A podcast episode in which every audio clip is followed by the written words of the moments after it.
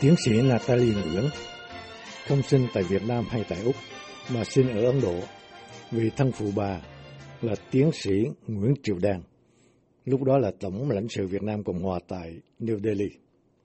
Do đó bà hiểu được tiếng Việt, nhưng nói tiếng Việt không rành. Chức vụ cuối cùng của thân phụ bà là Đại sứ Việt Nam Cộng Hòa ở Nhật Bản từ năm 1974 đến năm 1975. Gia đình bà đến Melbourne trên một chiếc du thuyền xuất phát từ cảng Yokohama của Nhật Bản sau năm 1975.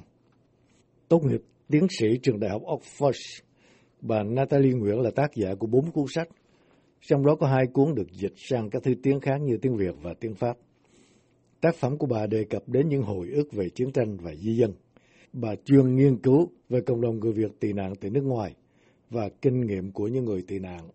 Để hoàn thành tác phẩm South Vietnamese Soldier Memory of the Vietnam War and After, tạm dịch là chiến binh Nam Việt Nam, ký ức về chiến tranh Việt Nam và sau đó.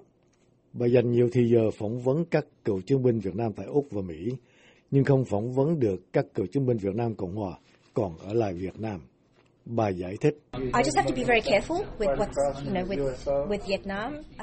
Tôi rất dè dặt về vấn đề này vì có một giáo sư tại Úc đưa sinh viên về Việt Nam nghiên cứu khảo sát, nhưng nhà cầm quyền Việt Nam chỉ cho sinh viên của ông vào Việt Nam nhưng từ chối không cho ông nhập cảnh vì ông là một nhà hoạt động nhân quyền. Bà nói tiếp.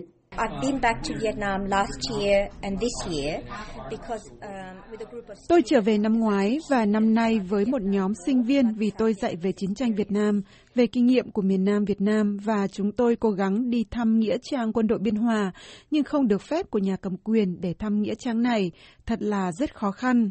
Cuốn sách của bà cũng đề cập đến trường hợp của một số thương phế binh Việt Nam Cộng Hòa. Bà cho biết Tôi có phỏng vấn một số thương phế binh Việt Nam Cộng Hòa đến thăm Úc trong một thời gian ngắn vào năm 2010 nhờ sự giúp đỡ của các hội cựu chiến binh Việt Nam Cộng Hòa ở Úc. Nhưng tôi không nêu tên của những người này trong sách vì sợ họ gặp rắc rối khi trở về Việt Nam. Trả lời câu hỏi tại sao bà quan tâm đến đề tài này, Tiến sĩ Natalie Nguyễn nói. Tôi quan tâm đến đề tài này vì là một phần trong lịch sử gia đình chúng tôi. Bố tôi là một viên chức của chính phủ Việt Nam Cộng Hòa và ông chú của tôi là Thiếu tướng Nguyễn Xuân Trang cũng bị tù nhiều năm. Để có thể tiếp xúc phỏng vấn các cựu chiến binh Việt Nam Cộng Hòa, bà nhận được sự giúp đỡ của Hội Phụ Nữ Úc Việt do mẹ bà là bà Huỳnh Bích Cầm sáng lập trong hơn 30 năm qua. Theo lời bà Natalie Nguyễn, bà đã phỏng vấn nhiều thế hệ cựu chiến binh quân lực Việt Nam Cộng Hòa, người lớn tuổi nhất sinh năm 1917 và người nhỏ tuổi nhất sinh năm 1955. Tất cả đều nói lên những gian khổ hy sinh trong chiến tranh của các quân binh chủng Việt Nam Cộng Hòa, chiến đấu khắp bốn vùng chiến thuật. Những đau buồn tuổi nhục trong thời gian bị giam cầm trong các trại giam từ Bắc chí Nam cho đến những khó khăn người tị nạn gặp phải trong thời gian đầu định cư tại nước ngoài.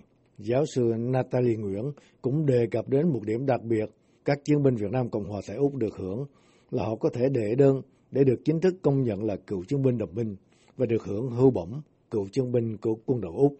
Các cựu chiến binh Việt Nam Cộng hòa tại Mỹ không được hưởng ưu đãi này.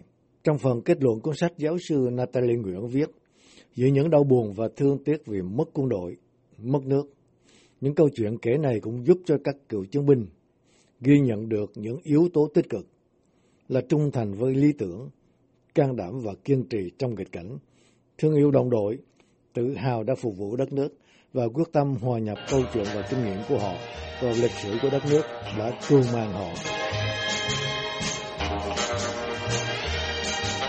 Chuyên mục câu chuyện nước Mỹ tuần này xin được kết thúc ở đây. Hà Vũ xin hẹn gặp lại quý khán giả cũng vào giờ này tuần tới.